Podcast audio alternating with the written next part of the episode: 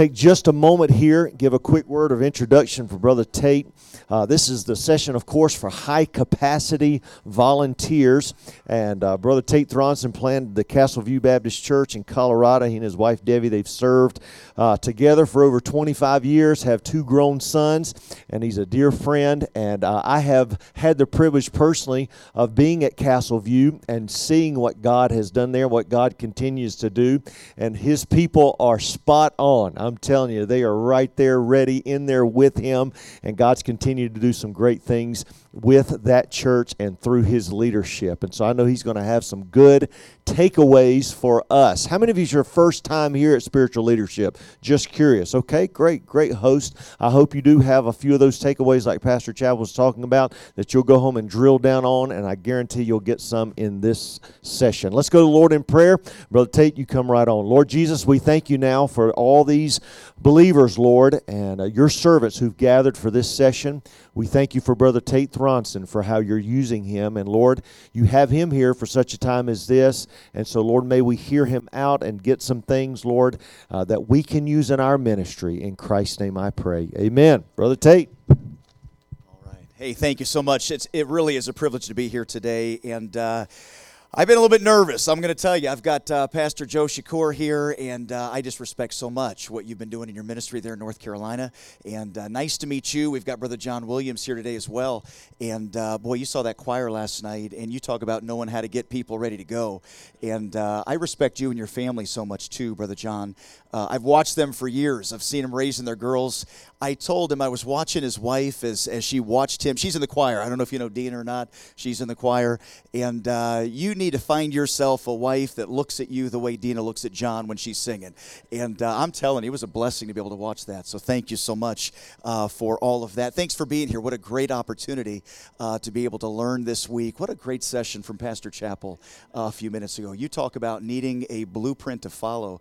Uh, I wrote down several notes. He did start getting into the training part a little bit and the volunteer a little bit, and so I was praying he'd get out of that uh, a little bit. But we're I'm looking forward to what God has for us. Hey, Mark chapter two for just a moment. I want to read a couple of verses to you in Mark chapter two, and uh, we're going to read verses one through five together. Mark chapter two and verse one. You know the story and you're familiar with it. The Bible says in Mark two one, again he entered into Capernaum after some days. It was noised that he was in the house. Jesus was there, verse number two. Straightway many were gathered together, insomuch there was no room to receive them, no, not so much as about the door. And he preached the word unto them. And they come unto him bringing one sick of the palsy. Well, who came unto him? Volunteers came. Really, that's who came in this passage. Some volunteers, some friends, some, some guys that just determined that they knew their friend needed what Jesus had.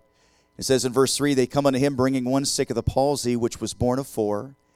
When they could not come nigh unto him for the press, they uncovered the roof where he was. When they had broken it up, they let down the bed wherein the sick of the palsy lay.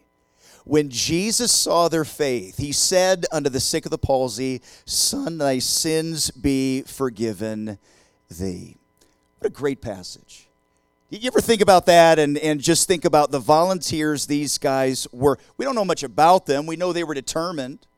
We know they were resourceful. We know that they weren't going to quit. I think a lot of people would say, listen, I'm sorry, uh, we've done everything we can. I mean, we got here. We got here as early as we know how to get here. Uh, there's Jesus. We got you as far as we could. And these guys didn't do that. They understood he had a need. They understood they needed to get him to Jesus. And so all of a sudden, they go up on the roof and they get real creative. They get real resourceful. And somebody's got this idea hey, we can go up on the top and let's break open the roof. And by the way, I don't think Peter probably liked that too much.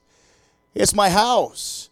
Hey, what are you doing over? You know, you're inside, and all of a sudden somebody starts breaking this down. You're interrupting the meeting. There are probably some people there that were a little inconvenienced about what was going on. Hey, Jesus is in here speaking, but they understood that they had a need, and they knew that the need meter was in that house, and so they determined as volunteers, we're going to get him there. Isn't that the kind of people our churches need? People that are full of faith People that recognize I am not here to watch a baby, I am here because the parent gets to go and hear about Jesus. Hey, I'm doing more than parking cars in this place. I'm doing, I'm doing more than just seating. I'm doing more than receiving offering. I'm, I'm doing more than teaching junior church. I am giving these individuals or giving them opportunities to be able to hear the gospel, to advance the mission of Jesus here in this church. And I, I want to help us for just a moment to be able to, to begin maybe to see volunteers the way that we should. I viewed volunteers for a long time as a little bit of a time suck, a little bit of, uh, uh, you know what, they're, they're, they're a little bit too much work, they're a little bit too much investment. I'd rather do some things on my own. And I want you to know that if you don't take the time to invest in volunteers, your ministry can never truly be what the Lord wants it to be. And by the way, the Bible tells pastors that your job is not to do every work of the ministry. Your responsibility is to equip those in your church to do the work of the ministry. So I want to give you just a few things. I'm going to try to move through these quickly because I'd, I'd love to hear what Pastor Joe has to say about this and what John has to say about this, and we'll have some time of question uh, here at the end. Would you notice this? Number one, high capacity volunteers begins with careful selection. It begins with careful selection. We need more than just warm bodies. We need people that meet a few criteria. I love what Jim Collins says in his book, Good to Great. He says companies and churches that go from good to great start not with where, but with who that they start by getting the right people on the bus, the wrong people off the bus, and the right people in the right seats. And he says they stick with that discipline. First the people, then the direction, no matter how dire the circumstances. If we're going to get where God wants us to go with, with volunteers, we need to get the right people on the bus. Now, you might have to move some seats around as you get them on the bus, but that's what we need to do with volunteers. So, notice this first of all when it comes to selection. Selection should take into consideration their capacity. You need to know your people well enough to be able to look at somebody and say, you know what, this person can do what I'm asking them to do. People will be frustrated if you're asking them to do something they're not able to do. By the way, I think you ought to begin to know your people well enough also uh, to make some determinations. First of all, is this person a volunteer or is this person a leader? Because volunteers get frustrated if you give them too much, leaders get frustrated if you don't get them enough.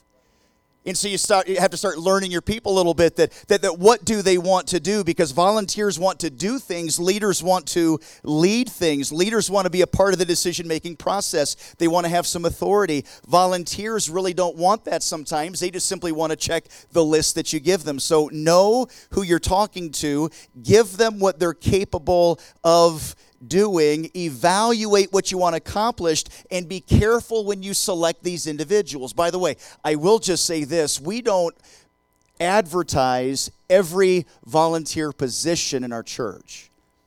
Uh, you don't advertise, uh, hey, if you want to be a deacon, come and see me. You want to work with finances, come and see me. You're going to select. We don't in our church even advertise for children's ministry.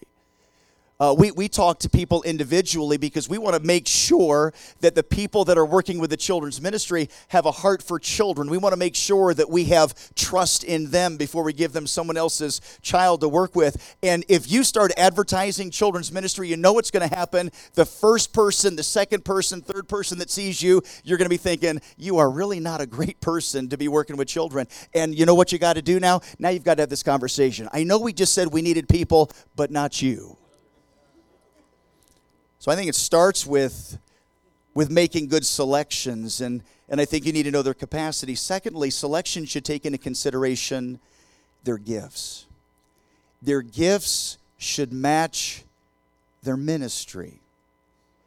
My gifting leans toward relationships. I want, I, I want people to feel comfortable. We have a, um, we had a, a team, our, our security team lead and uh, he was in the military for a number of years. He was in uh, the police force for a number of years. Great guy.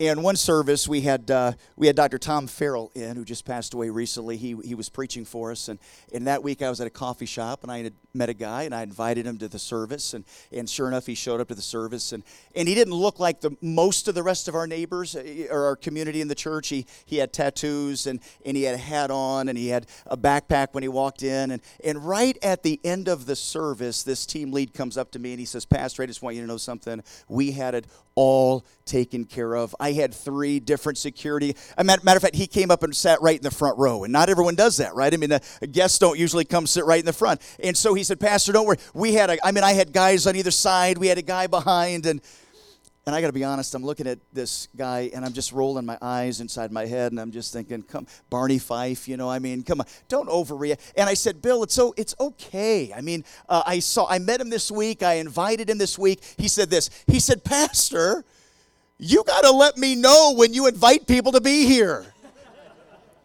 I said, Bill, I invite people every weekend to be here. I don't, I don't know when they're going to come or not. And so I think I left frustrated that day. He left frustrated that day. About two weeks later, I saw that shooting. I think it was in Waco.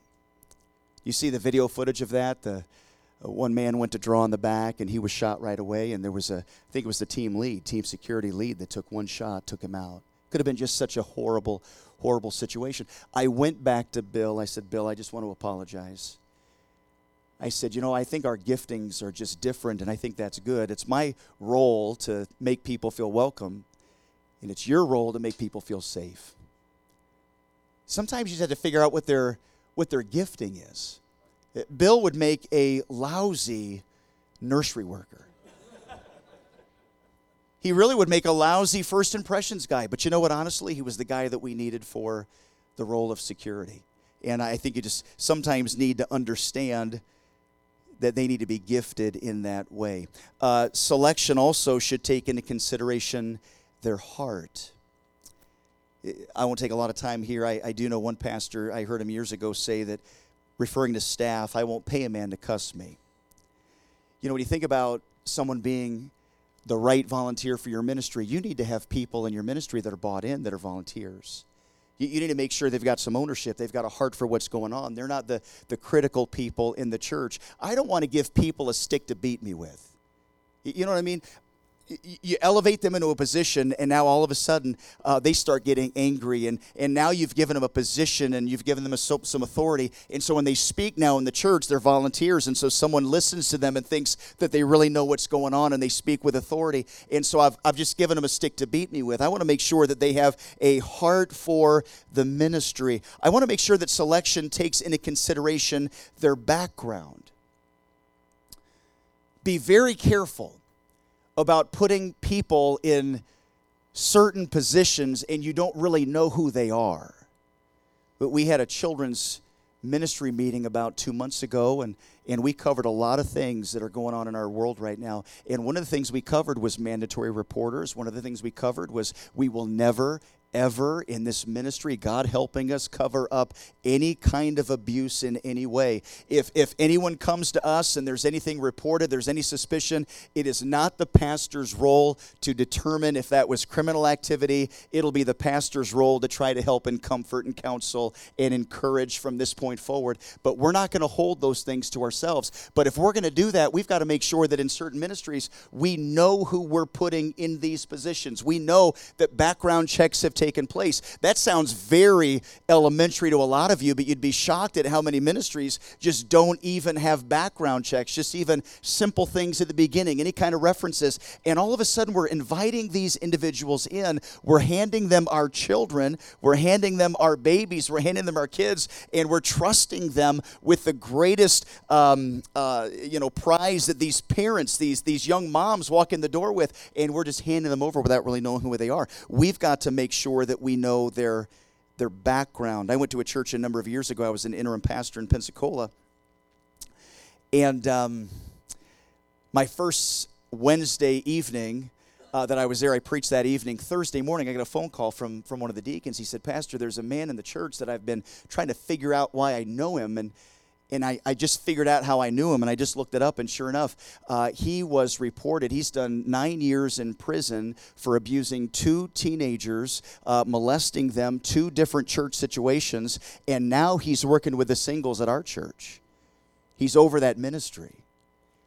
I will never forget this. I sat, you know, obviously you know what you're going to do, right? I mean, hey, I called a meeting with the deacons right away, and, and I sat down. I had done a little bit of homework. I called the sheriff's office. I, I got the information. Sure enough, he was right on all of that. I sat down. I told the deacons about it, and one of the, you know, I'm just going, well, this is a no-brainer. And one of the deacons says, well, well, how long do we wait before we forgive somebody?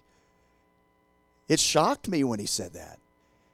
I said, Well, listen, we can forgive him, but that doesn't mean there's an absence of consequences. I mean, I'm not going to put him in another position that he's going to be. Uh, we need to know what's going on around here. We need to make sure that we are selecting people, we know their background. Would you notice this? High capacity volunteers thrive under proper inspiration. High capacity volunteers want to know they're making a difference. They, they want to know they're making a difference that they need to know that you're not watching babies, you're letting mom hear the gospel. You're not parking cars. Uh, you are giving somebody that first impression, that first smile, that, that, that first opportunity to be comfortable coming into a service so that when the music ministry starts, they can sing. When the preaching starts, they're open to it. You need to know they're making a difference. By the way, that was exactly what these men did with, with, with this one bringing the man to Jesus. I mean, they, they go in there, they determine they're going to make a difference. They know what Jesus says. He looks at them and says, Hey, your faith faith. I mean, they know it in that moment. And as leaders, you need to make sure that your people know that they're making a difference. And so, notice this how do you do it? High capacity volunteers want to hear how they're making a difference.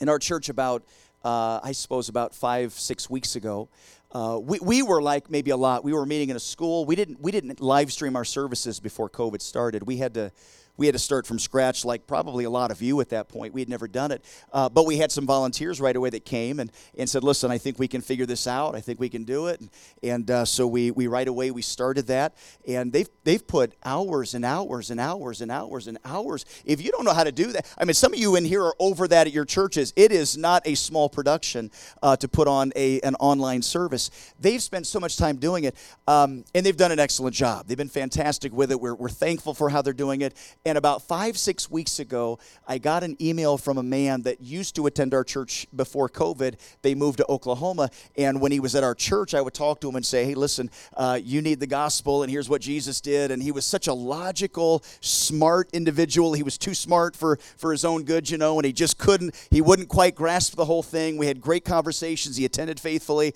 but he wasn't ready to trust Christ. And about five, six weeks ago, he emailed me right after the service and said, hey, I just watched, I just prayed, I asked Jesus to save me.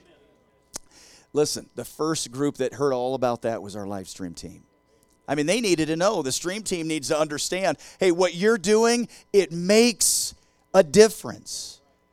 But we've got one first impressions, John. You know, um, uh, you know the McCandlesses. Uh, I'm telling you that they, they, Jennifer is her name. She does such a phenomenal job at First Impressions. If you're a guest, she's going to Facebook friend you that week. I see pictures of her all the time, uh, taking guests out to lunch, taking the wife out to lunch. Uh, she'll be putting nice comments on the Facebook post. They'll put pictures of their family up, and she's the first one going, "Beautiful family. I love the you know whatever." It's encouraging. It makes a difference. And so when I hear good comments excuse me, from, from somebody about Jennifer, I tell Jennifer and Kyle, I let them know, hey, listen, I heard about that. I saw that. They want to know they're making a difference. You want them to buy in and give you everything. They need to know that they're making a difference in that place. They want to hear about it.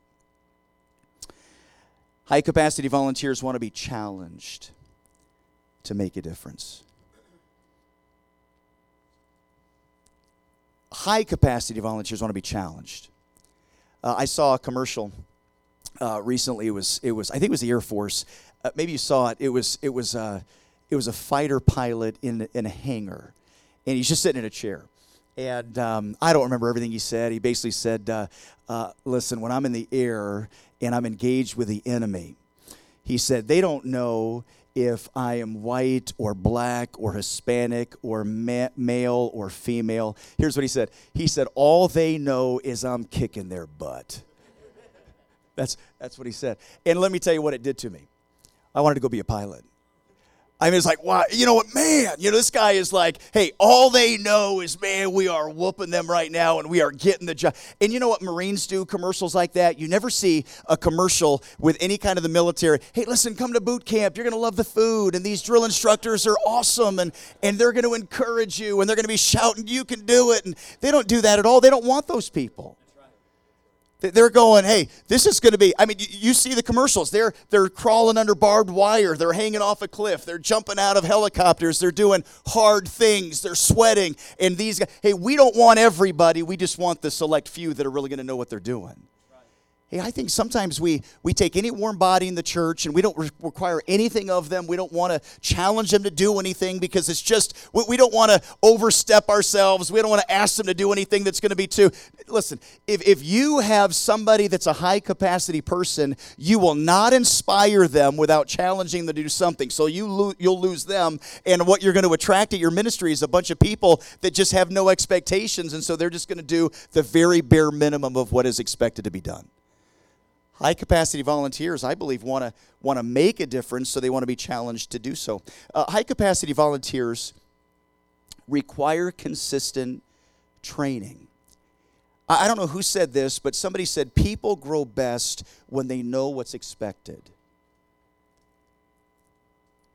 How many times do we enlist volunteers and just let them go do their thing?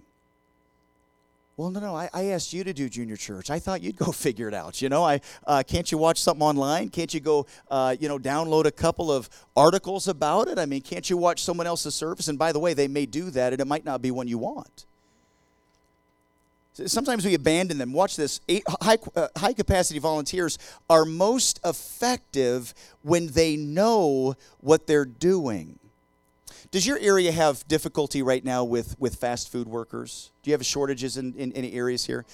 Castle Rock, we have a major shortage. A lot of places, uh, you'll go for your favorite pizza or burger, or whatever, and they closed a half hour ago, four o'clock in the afternoon, and the sign on the door simply says, "We don't have enough workers."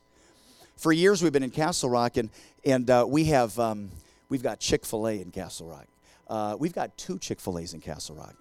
We've got a city of 80,000 people. We got two of them. We got In-N-Out Burger coming. Uh, you, you, know, they're about to open up in just a few months. I'm, I'm recruiting right now for some volunteers. Um, and um, uh, Chick fil A is right across the street from a, a combo KFC, and uh, there's a Taco Bell over there, and there's uh, just several little places.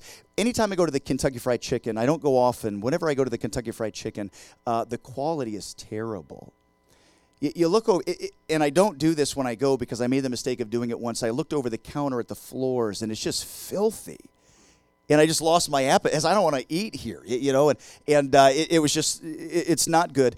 The, the, the, workers don't look at you in the eye. Matter of fact, uh, many times I would go through that, that drive through they wouldn't look you in the eye they wouldn't they wouldn't give you any respect. And and on more than one occasion i would turn to my boys when they were younger and say hey did you see how they listen when when someone speaks to you you look them in the eye you know and you and they i mean i'd use these guys as illustrations of don't do that. I mean you need to be a man and here's how you do it. But the chick-fil-a right down the street just like your town is awesome they never make a mistake. They're always respectful. If they put something wrong in my bag, which they never do, I'll just take it as God's will that that's what God wanted me to have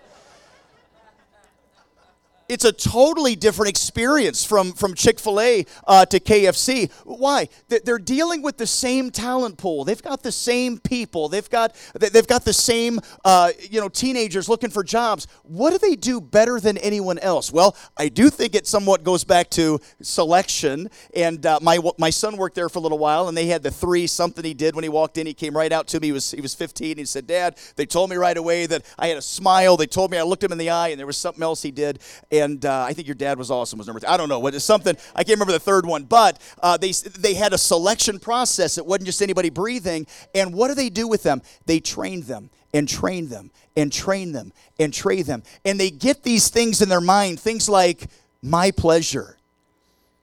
I always try to get them to say something else. They don't do it. I, you know, they, they're trained so well. And our workers, we've got the same pool of people to be able to, to select from as anybody else, any other church in town, any, any other organization. We've got to make sure that we are training them and, and investing in them and helping them. Send your sound people to a sound guy. Send them to a conference. Send them uh, to something that's going to help encourage them, equip them. Bring some people to some place like this that bring your deacons out here. Get everyone everyone on the same page. Get some of your staff members out here so that they'll understand. Don't let them just figure it out. It never goes well when you just leave them to themselves. By the way, I've got this little problem. Um, I am, I'm a people pleaser, and so I'm always afraid I'm going to be micromanaging everything. So there's always this little voice in my head that says, "Oh, just don't don't tell them. These are they know what to do. Don't tell them." And it never ends well. I've I've realized that I've got to be on top of this and we've got to make sure that things systems are in place and things are done correctly. So make sure first of all that uh, you understand your volunteers are most effective when they know what they're doing. Number 2, uh, high quality volunteers should be gently corrected when they're not fulfilling stated ex- expectations. Here's the reality your organization will drift to the level of accountability the team leader establishes. Pastor Chappell said something along those lines just a little bit ago. You let a staff member get away with something, everyone will fall in that same place. You let a volunteer uh, person fall to the to the level of mediocrity, everyone else is going to begin to fall to the same place. Correct them when you need to. Now, in, in love, they're not paid. I get that. By the way, isn't that the challenge of pastoring? Isn't that the challenge in, in leading in a Christian ministry? Uh, you know, down at Chick fil A, they get a check. There's some motivation for them to do right. There's some motivation to say, my pleasure, and, and look in people's eyes. At a church, it's so easy to get bent out of shape. And so we've got to handle that well. We, we need to encourage and love and praise and, and be for these individuals. But at some point, you've got to say, listen, this is not the, the behavior that we're going to allow to, to, to be our standard here. So here's some things to help you. By the way, if you need them to be corrected, then invest in them, help them, train them, show them, send them to that conference, do whatever you can uh, to help them, but correct them. Don't let it stay where it was. And then notice this high quality volunteers, uh, high capacity volunteers will become frustrated when goals are not clearly established. All right, what's the goal for the junior church ministry? Well, you want to have the kids to have fun. Yeah, of course. You, you want the kids to come back next week. Yeah, absolutely. But these two goals might be secondary to the main goals that you have. If the main goal is for the kids to have fun, don't be surprised when you start getting reports of juggling chainsaws and junior church days that spend 100% of their time on games and comedy and treats. But I'm thinking that probably you have some other ideas too that you want them to hear the gospel, that you want them to, to understand the narratives and the Bible stories and the scriptures. So you have to make sure that you, you clearly articulate here's the goals of the children's ministry ministry, here are the priorities, and here's the order that I would list them in. If only one of these things happens today, it's not going to be the juggling chainsaws. It needs to be the gospel. It needs to be the teaching children. It needs to be some of these other things that we're going to put as priorities. But high, high capacity volunteers will become frustrated when goals are not clearly established. Okay, let's go to the next one. High capacity volunteers demand ongoing communication. I'll go through these quickly. Clearly communicate terms of service. An appointment as the nursery director should not be a lifetime commitment. We, we will put someone in those positions and we will just we kind of we, we kind of we meet with them we close the door behind us we turn off the light we sneak away uh, I hope, and the next time we hear from them is when that nursery director is absolutely burned out frustrated because they just kind of got left no clearly defined hey listen we're going to do this for 12 months we're going to do this for I don't, I don't know what it is but but have some kind of an exit strategy so that they know that there is relief coming. I will give you everything i've got. And then you can evaluate. 12 months later say hey how you doing? You feel good? Uh, we, you want to keep going? Or uh, do we need to you know just whatever you're going to do make sure you communicate. Comprehensively communicate expectations. This is good this is bad. This is going well that's not going so well. Consistently communicate ways ways that volunteers can find support and provide feedback. You know, as a pastor, um, it seems like the only feedback we get is like critical. Do you know why sometimes that's true? Because we've not given them an open line of communication, so by the time they get to us, they are done as opposed to you know we, there were three weeks in as a nursery director and you know what? There's a few things that i got questions about. Maybe we can do this. And and you don't give them any opportunity for feedback. You kind of shut everything down. You don't sit down with them on a regular basis. And now they're they're frustrated. So make sure you have open lines of communication. Uh, let's go to the next one. High capacity volunteers succeed when appropriately empowered. Now, uh, I love. I, I heard it. Illust- I heard a, a, podcast with Howard Schultz. I believe he's the um, he was the president of, what was it? Um, uh, what is it? Ritz Carlton. Yeah. Did he do Starbucks for a little while? Ritz Carlton's the illustration I was thinking of, Daniel. Um, you know what they do? They empower. I might be using the wrong name a little bit too. I, might, I probably put two names together, but uh, the podcast I heard, they empower every employee that if there's a problem with a guest, you can fix the problem up to $2,000. Hey, their, their, their toilet just, uh, something went wrong with it. Hey, go go hire someone to get it done. If our maintenance here can't handle, you go get somebody, and you go, two thousand dollars. With they empower them that way. Why? Because they did a study and said, you know what, they're worth eight, a, a, a loyal customer there at the Ritz Carlton is worth over their lifetime eighty eight thousand dollars. So they said $2,000 is a small price to pay. Let's make sure they're taken care of. When we think about empowering, we need to empower them, first of all, here with the tools to do their job well. Hey, they don't know how to do a live streaming service, send them to some training, send them to a class, spend some money. This is money well spent. Don't ask your volunteers to do something without giving them the tools to accomplish what you're asking them to do. Uh, empower them with the authority to make and execute decisions. I would love to talk about this a lot. I'll just simply say this I have been for too long an insecure pastor that, uh, that I like to have the, the final say in every little thing. And like Pastor, I, Pastor Chappell, I do do enjoy knowing what's going on, but sometimes I'm the bottleneck because I've got to be the one making every decision. And the reason I have to make every decision is because I like people saying, oh, Pastor's so smart and uh, he's involved in everything. What a hard worker. He's a great guy. What would we ever do without him? And, and, the, and the truth is, we'd do a lot better if he'd get out of the way sometimes and let people that knew what they were doing in certain areas really do what they're doing. Listen, I know what I don't know. I know I'm not great in the children's ministry. I know I don't know what's happening in nursery. And so I I ask a lot of questions. I empower people as best I can. Let them do what they do well. High capacity volunteers need your support, need to be able to communicate, but they also need you to get out of the way sometimes and let them do what they know they're supposed to be doing. So empower them with some authority to make some decisions. And then I'm going to finish with this, and this is done, and we're, we're about to be finished with, with for our questions. High capacity volunteers deserve to be regularly appreciated. Hey, volunteers are vote motivated the same way you are. I am a on the on the five love languages, I am words of affirmation. There's a lot of people that even if they're not words of affirmation would love for you simply to say, "Wow, great job." Take those opportunities from the pulpit when you can. I was I was preaching somewhere for one of our church planners a few weeks ago, and and um, I got several texts that week about what a great job that my replacement in the life group did. Can I just be really transparent for just a minute? I've been putting my heart and soul in that class. I've been, but it's a former pastor in our church that took it, and he he did a fantastic job. Um, I've got a great administrative pastor uh, that that leads our worship, but he can also preach. He was a senior pastor for eight years himself. He was on the mission field uh, for nine years. He can preach. He preached a great message while I was gone. I told the church when I got back. I stood up and I said, "Hey, so good to be back." And uh, I said, "Well, at least for me," I said, "You know, most of you looked at me uh, when I walked in and said, oh." It's you. you know, oh, he's back again. You know, I said, man, Jim, you did a great job. Pastor Phil, thank you uh, for doing. You know what? They need to hear that sometimes. It was good for me too, to be honest with you, because part of me didn't want to do it. You know, part of me wanted to say, hey, I'm back. Let's get back to real ministry around here. The pastor's back in town. And, and you know what? It was good for me, too, to get a little humble and say, you know what? This place doesn't revolve around me.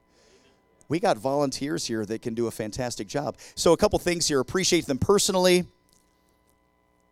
a word to them as they're walking in the church, after you hear something good. Appreciate them publicly. Use social media to do that. Uh, maybe some handwritten letters, uh, maybe some emails, and recognize even to the entire church, everybody. Feedback, feedback, feedback. Uh, Carey Nieuwhof had, had given five non financial currencies that we ought to be giving people. Gratitude is one of them. Thank you so much for what you're doing. Attention is one of them. They need uh, your time and your attention. Trust is one of them. I know you're doing a great job. Keep it up. Empowerment is one of them. Here are the tools you can make decisions. Respect is one of them. Listen, we're all fighting for high capacity volunteers. We all need them. It's what makes our when you see a ministry really going well, I can I'll just tell you the honest truth. There's not just one guy that's that's there preaching good and so everything's going really well and man, it's just going gangbusters. I'm telling you, there's a army of people behind that individual that have just given their lives.